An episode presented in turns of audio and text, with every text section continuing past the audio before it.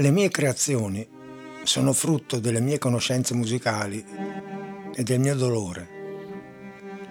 Quelle frutto soltanto del dolore sono quelle che il mondo apprezza di meno.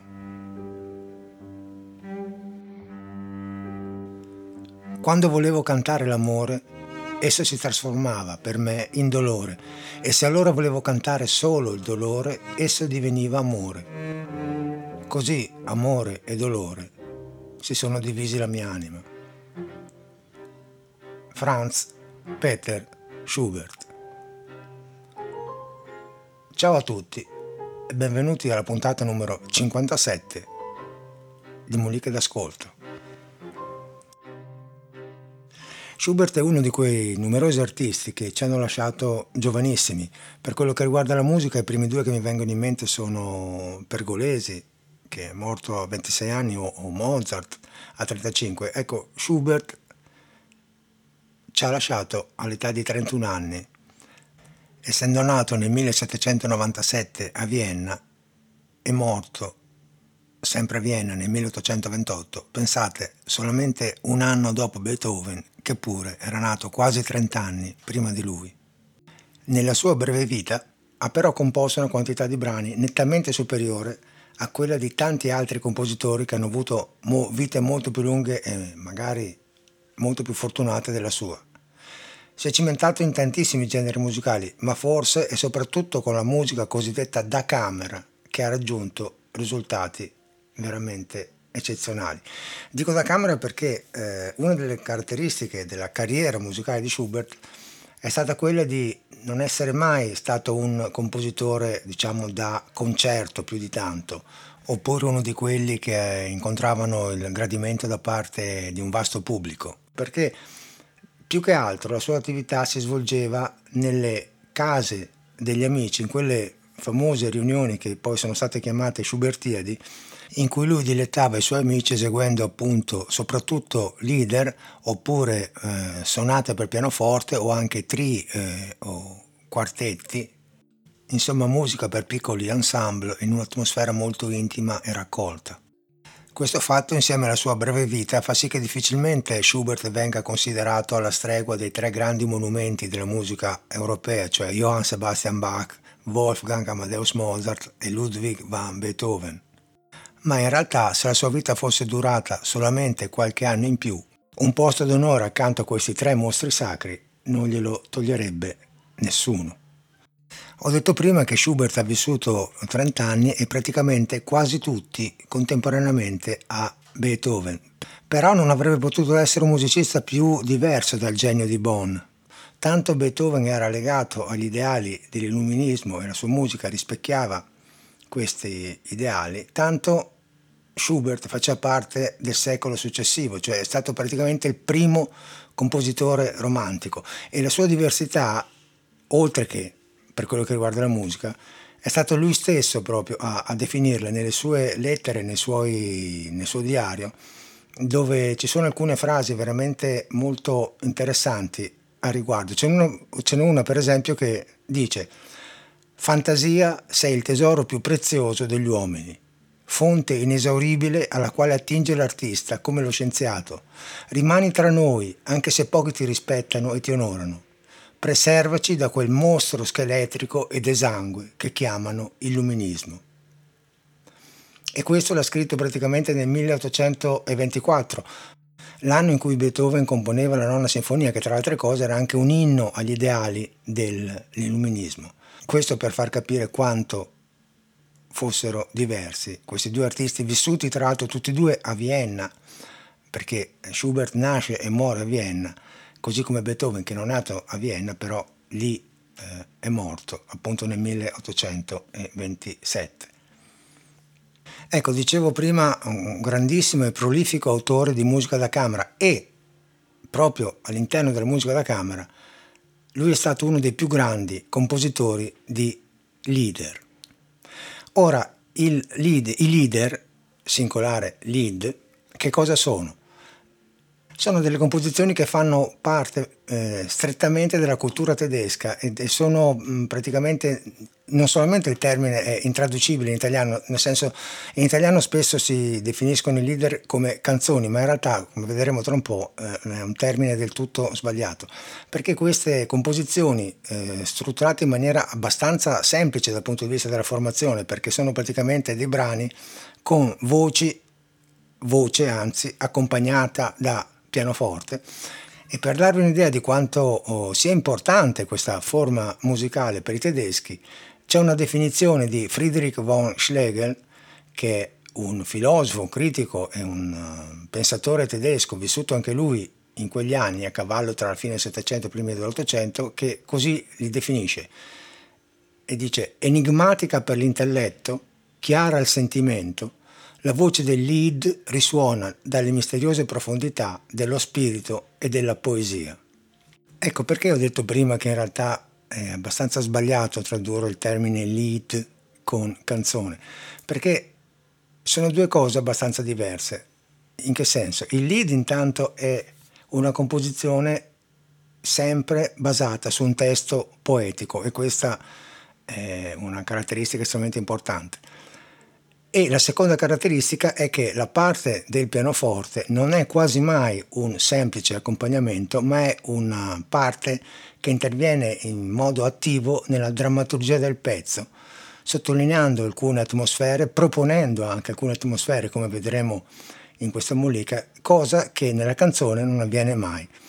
Eh, cosa voglio dire con questo? Voglio dire che in una canzone, così come la intendiamo, in una canzone di musica leggera, la parte musicale generalmente non ha, ha, pochissimo valore drammaturgico perché tutto il senso della canzone viene quasi sempre ricavato dal testo oppure dalla linea melodica del testo, ma l'accompagnamento musicale eh, sottolinea delle atmosfere più o meno senza mai essere veramente importante da un punto di vista dello sviluppo della tensione emotiva. Questo non vuol dire, lungi da me dire che le canzoni siano brutte, non è un, un giudizio di merito quello che sto dicendo, ma è proprio un dato di fatto, cioè musicalmente in una canzone non succede quasi mai nulla, belle o brutte che siano, ripeto. Eh, se devo pensare per esempio a due canzoni che musicalmente hanno una, una drammaturgia abbastanza eh, importante, me ne vengono in mente un paio. Una è la classica, la donna cannone di eh, De Gregori, per andare un po' indietro negli anni. L'altra, più recente, è ad esempio una canzone di Bruno Risas che si intitola Diego ed io. Ma a parte questi due esempi, ce ne sono anche altri, ma comunque diciamo che generalmente nelle canzoni, così come noi intendiamo, dal punto di vista musicale, ehm, non succede mh, praticamente appunto quasi nulla.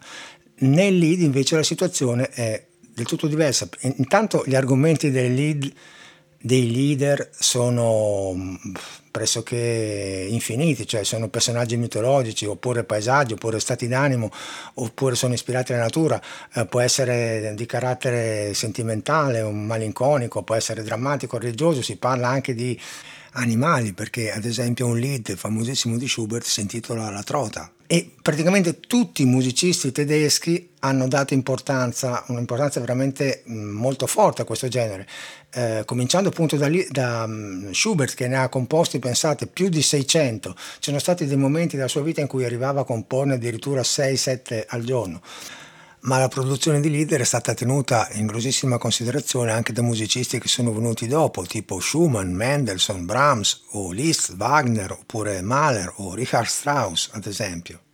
E una delle caratteristiche appunto principali della, dei leader di Schubert è la quasi perfetta, quasi, è la perfetta compenetrazione tra testo e musica, perché la parola poetica evoca la melodia ed è esaltata da quest'ultima, cioè c'è un connubio veramente molto forte tra queste due eh, componenti. Ma perché vi parlo del lead o dei leader? Perché eh, il brano di cui ci occuperemo oggi, che è un movimento di un quartetto di Schubert, in realtà nasce come lead perché è una composizione che Schubert scrisse nel 1817 su un testo di Matthias Claudius, anche questo un poeta, uno scrittore, un poeta tedesco sempre vissuto uh, in quegli anni, intitolato la morte e la fanciulla.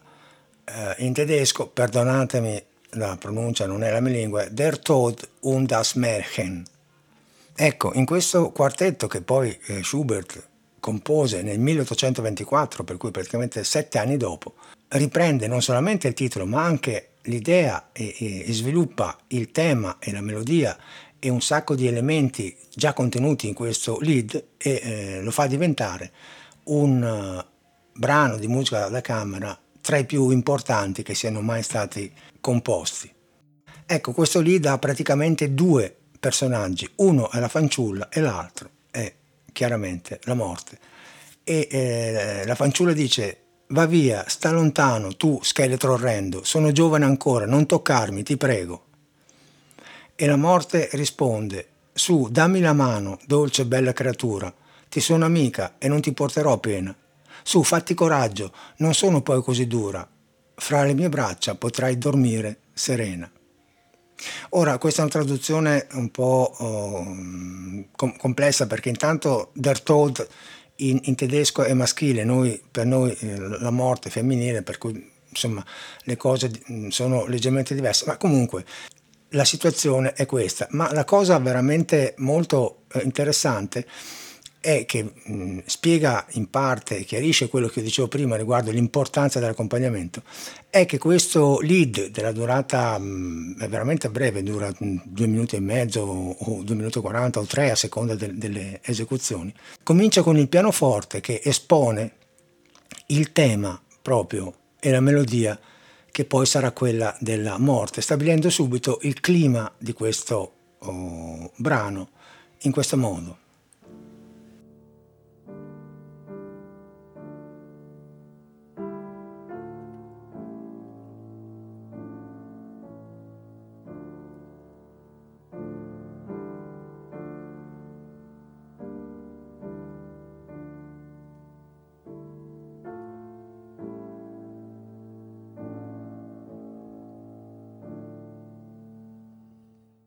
Ecco, questo inizio è veramente autoesplicativo, nel senso che cosa succede? Intanto da un punto di vista metrico c'è la presenza di un ritmo molto particolare, è un ritmo di cui abbiamo già parlato nella mollica riguardante la um, settima sinfonia di Beethoven, perché è lo stesso ritmo, è un ritmo dattilo composto da una nota lunga e due corte, pam, pam, pam, pam, pam, pam, pam. Perché è importante questo?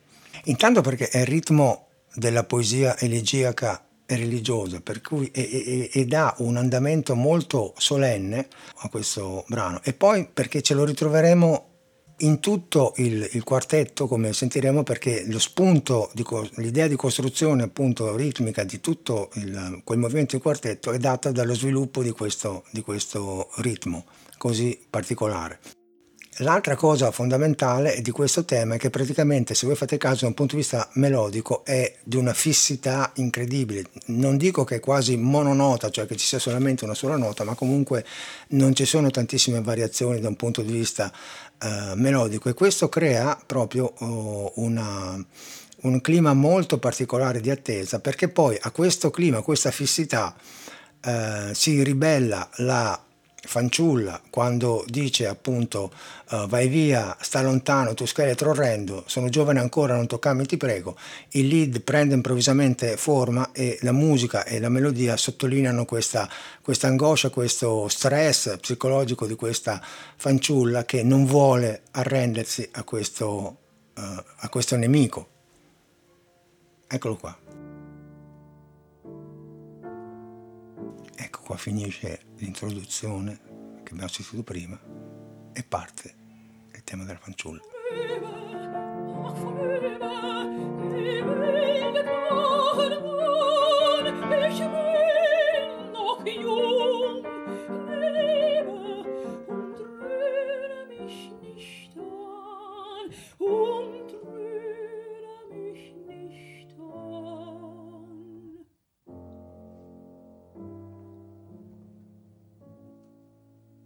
Ecco, se avete fatto caso, le dice due volte non toccarmi, ti prego, si può capire anche per chi non conosce il tedesco perché ripete la stessa frase in fondo due volte, appunto.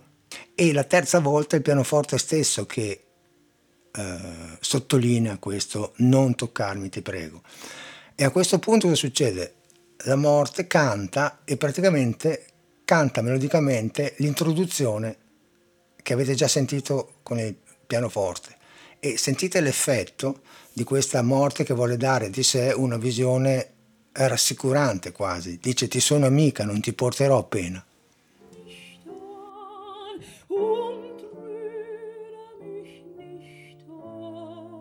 Questo è il pianoforte che fa per la terza volta la frase melodica e qua la morte.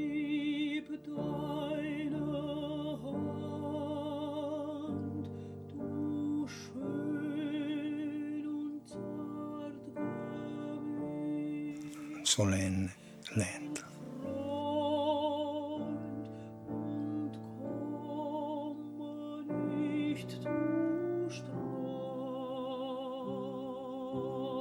E sentite qua per dare un'idea rassicurante la melodia cosa fa.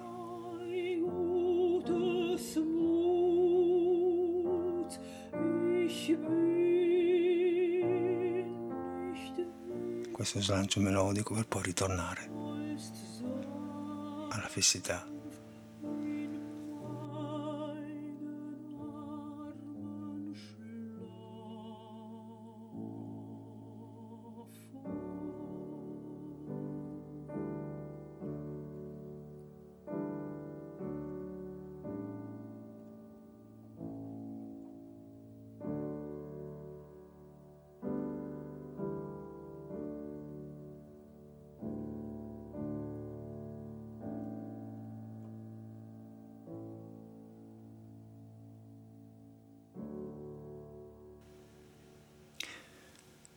penso sia più chiaro quello che intendevo prima. Qua in, in, due minuti e mezzo, quanto la durata di questa esecuzione, abbiamo una storia, abbiamo una drammaturgia molto ben delineata, abbiamo un testo veramente importante, abbiamo una musica che sottolinea e contribuisce a dare un'idea veramente forte di quello che sta accadendo. E la musica e e il testo sono strettamente interconnessi. Questa è la caratteristica della produzione eh, lideristica di tutti gli autori tedeschi.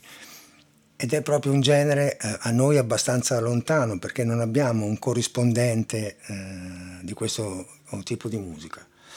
E come dicevo prima, questa musica scritta eh, era ritenuta talmente importante e significativa da Schubert che eh, sette anni dopo, scrisse un quartetto d'archi mantenendo non solamente il titolo, ancora La morte della fanciulla, ma utilizzando praticamente moltissimi degli elementi racchiusi in questi due minuti e mezzo per farne una versione di, per una composizione in quattro movimenti molto più ampia quindi e, e veramente è una delle più significative composizioni di musica da camera, non solamente di Schubert, ma di tutta la produzione cameristica eh, europea.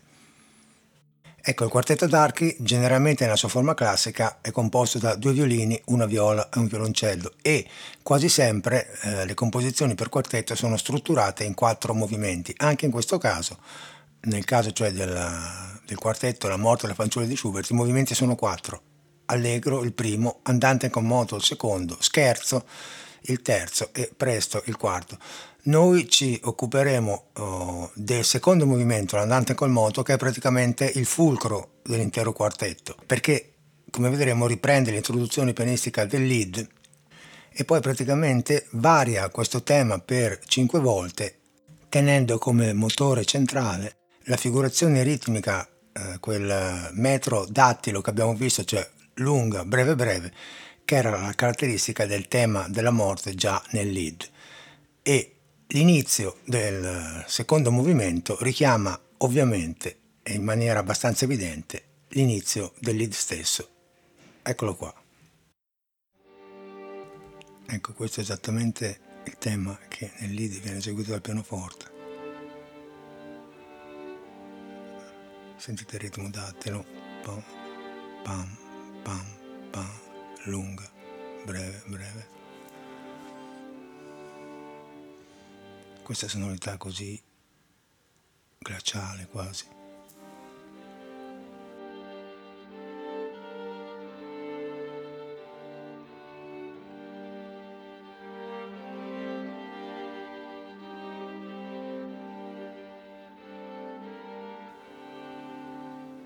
E poi qua c'è la parte in cui la melodia si alza.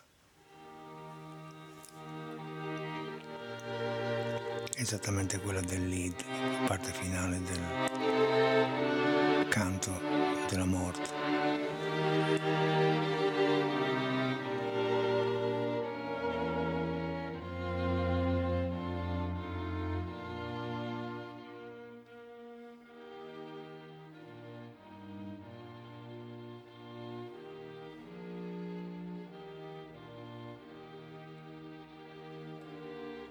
Ecco, avete sentito il tema praticamente è quello, l'inizio è con questi, fatto di queste sonorità molto contenuta e c'è, anche, c'è una scelta timbrica molto interessante perché i suoni, come dicevo, sono appunto pallidi, quasi glaciali e creano un'atmosfera veramente molto carica di tensione dovuta anche a questo andamento ritmico che poi caratterizzerà tutte le eh, variazioni di questo tema. Finita l'esposizione del tema parte la prima variazione e qui abbiamo praticamente il secondo violino e la viola che espongono ancora questo tema seppur leggermente variato. Il ritmo è lasciato al violoncello impizzicato che fa esattamente il ritmo dattilo lunga, breve, breve e il primo violino che crea delle variazioni melodiche che hanno la caratteristica di non partire mai in battere ma sempre in levare dando così quasi un senso di leggerezza che sembra contrastare con invece la solennità del tema esposto appunto dal secondo violino e dalla viola. Eccolo qua la prima variazione. Ecco, sentite il violoncello che fa esattamente il ritmo. Pum, ta, ta, ta, sempre lunga, breve, breve. La viola e il secondo violino che eseguono il tema e il primo violino che crea delle melodie sempre con questa entrata in levare pa da para da da sempre spinto in avanti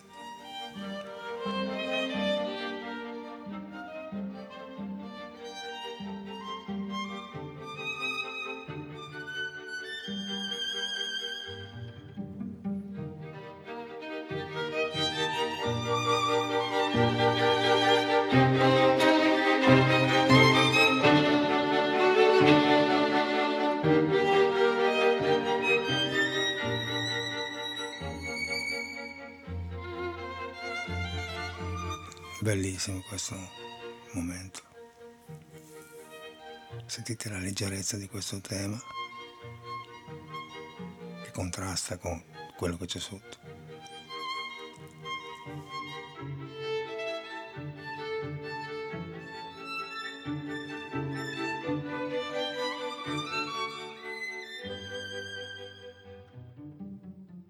Ecco, nella seconda variazione poi il tema passa al violoncello che lo esegue con un timbro ovviamente molto più caldo e molto più scuro e eh, il ritmo dattilo è proposto dalla viola al doppio della eh, velocità. E magari non si riesce a sentire sempre però cercate di farci caso proprio la viola sotto che fa questo ritmo il doppio della velocità mentre i, i due violini ricamano uh, ulteriori variazioni melodiche sul tema suonato dal violoncello. Eccolo qua.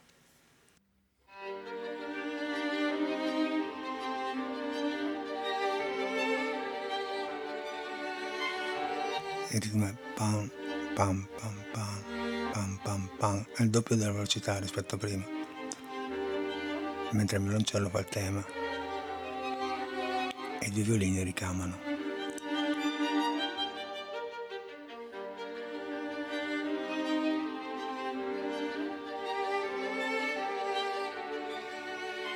La viola continua a fare pam, pam, pam, pam, pam, pam, pam.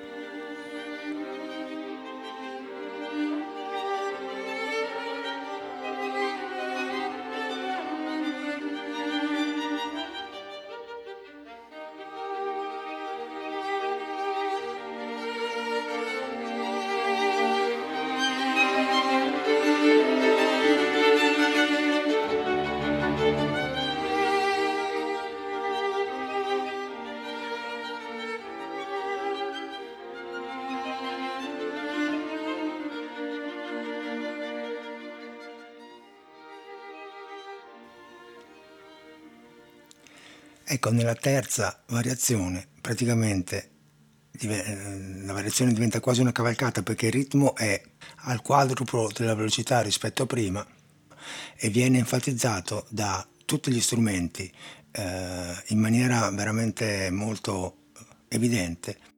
E sembra quasi che la morte, dopo aver fatto vedere così la sua aria più benevola, a un certo punto decide veramente di far sentire tutta la sua presenza e la sua importanza. Il ritmo è tan ta ta tan ta ta tan ta ta tan ta ta ta sempre lunga, breve breve.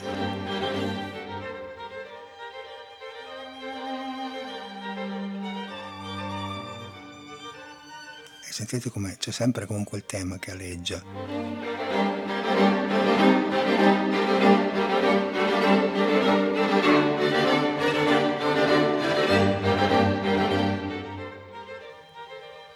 Veramente musicalmente è un'intuizione pazzesca da parte di Schubert. È una capacità di renderla pazzesca.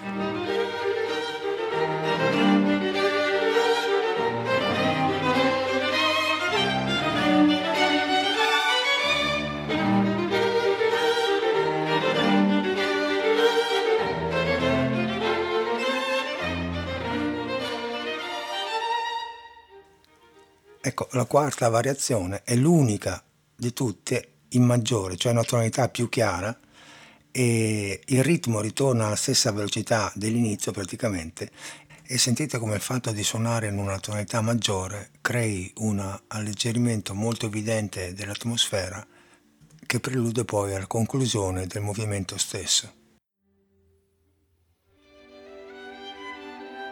Ecco, sentite maggiore cambia completamente tutto il senso della cosa. Sembra quasi frivolo, no? Ecco, sentite il ritmo che pam pam pam tam tam tam sempre lunga, breve breve, è ritornato quasi come la prima variazione. E qua sembra quasi che la morte voglia far vedere il suo lato, diciamo, migliore, diciamo così, insomma, quasi a irretire la fanciulla, dimostrando che in effetti è amica, come diceva nel lead il testo. Ecco, l'ultima variazione praticamente ripropone il tema dell'inizio accorciato con una caratteristica però perché alla fine di tutte queste variazioni, alla fine di tutte queste esposizioni di temi, di, di fioriture, di abbellimenti, ritorna l'atmosfera minore, tragica dell'inizio. Eccola qua.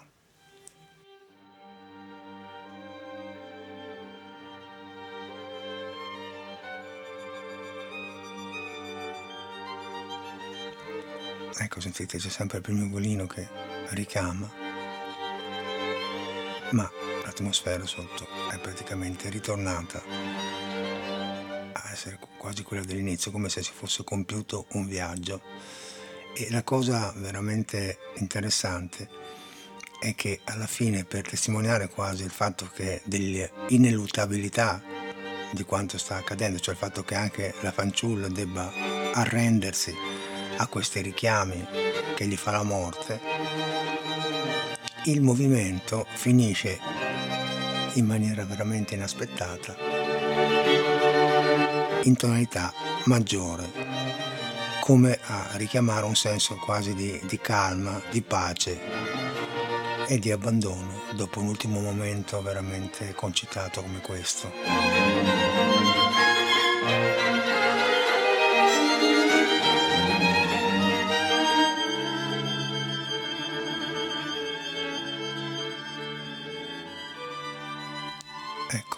Qua comincia a placarsi.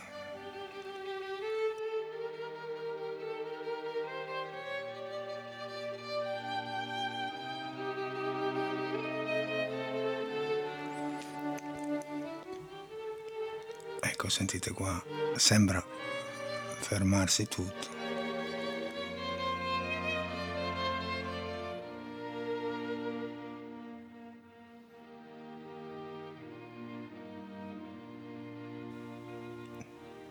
Sentite la bellezza di questo momento.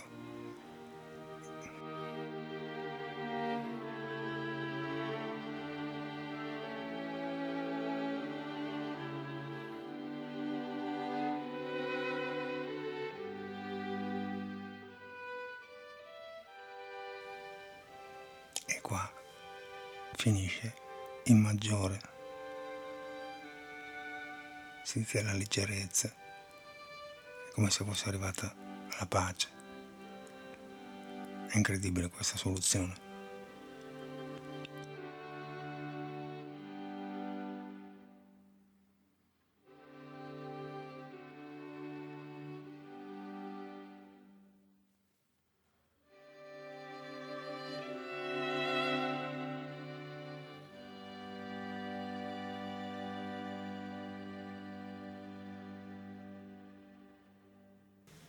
Composizione meravigliosa, è un autore veramente di grandissima importanza. E per definirlo possiamo utilizzare una frase che lo stesso Schubert pronunciò riferendosi a Ludwig van Beethoven, che però noi possiamo rivolgere direttamente a lui. Egli, Beethoven, può fare tutto, ma noi non possiamo ancora comprendere ogni cosa e molta acqua dovrà scorrere sotto il ponte del Danubio prima che sia compreso appieno ciò che quest'uomo ha scritto. Direi che questa frase vale anche per Franz Schubert, morto a soli 31 anni nel 1828 a Vienna. Detto questo, ciao a tutti e al solito, fate bravi.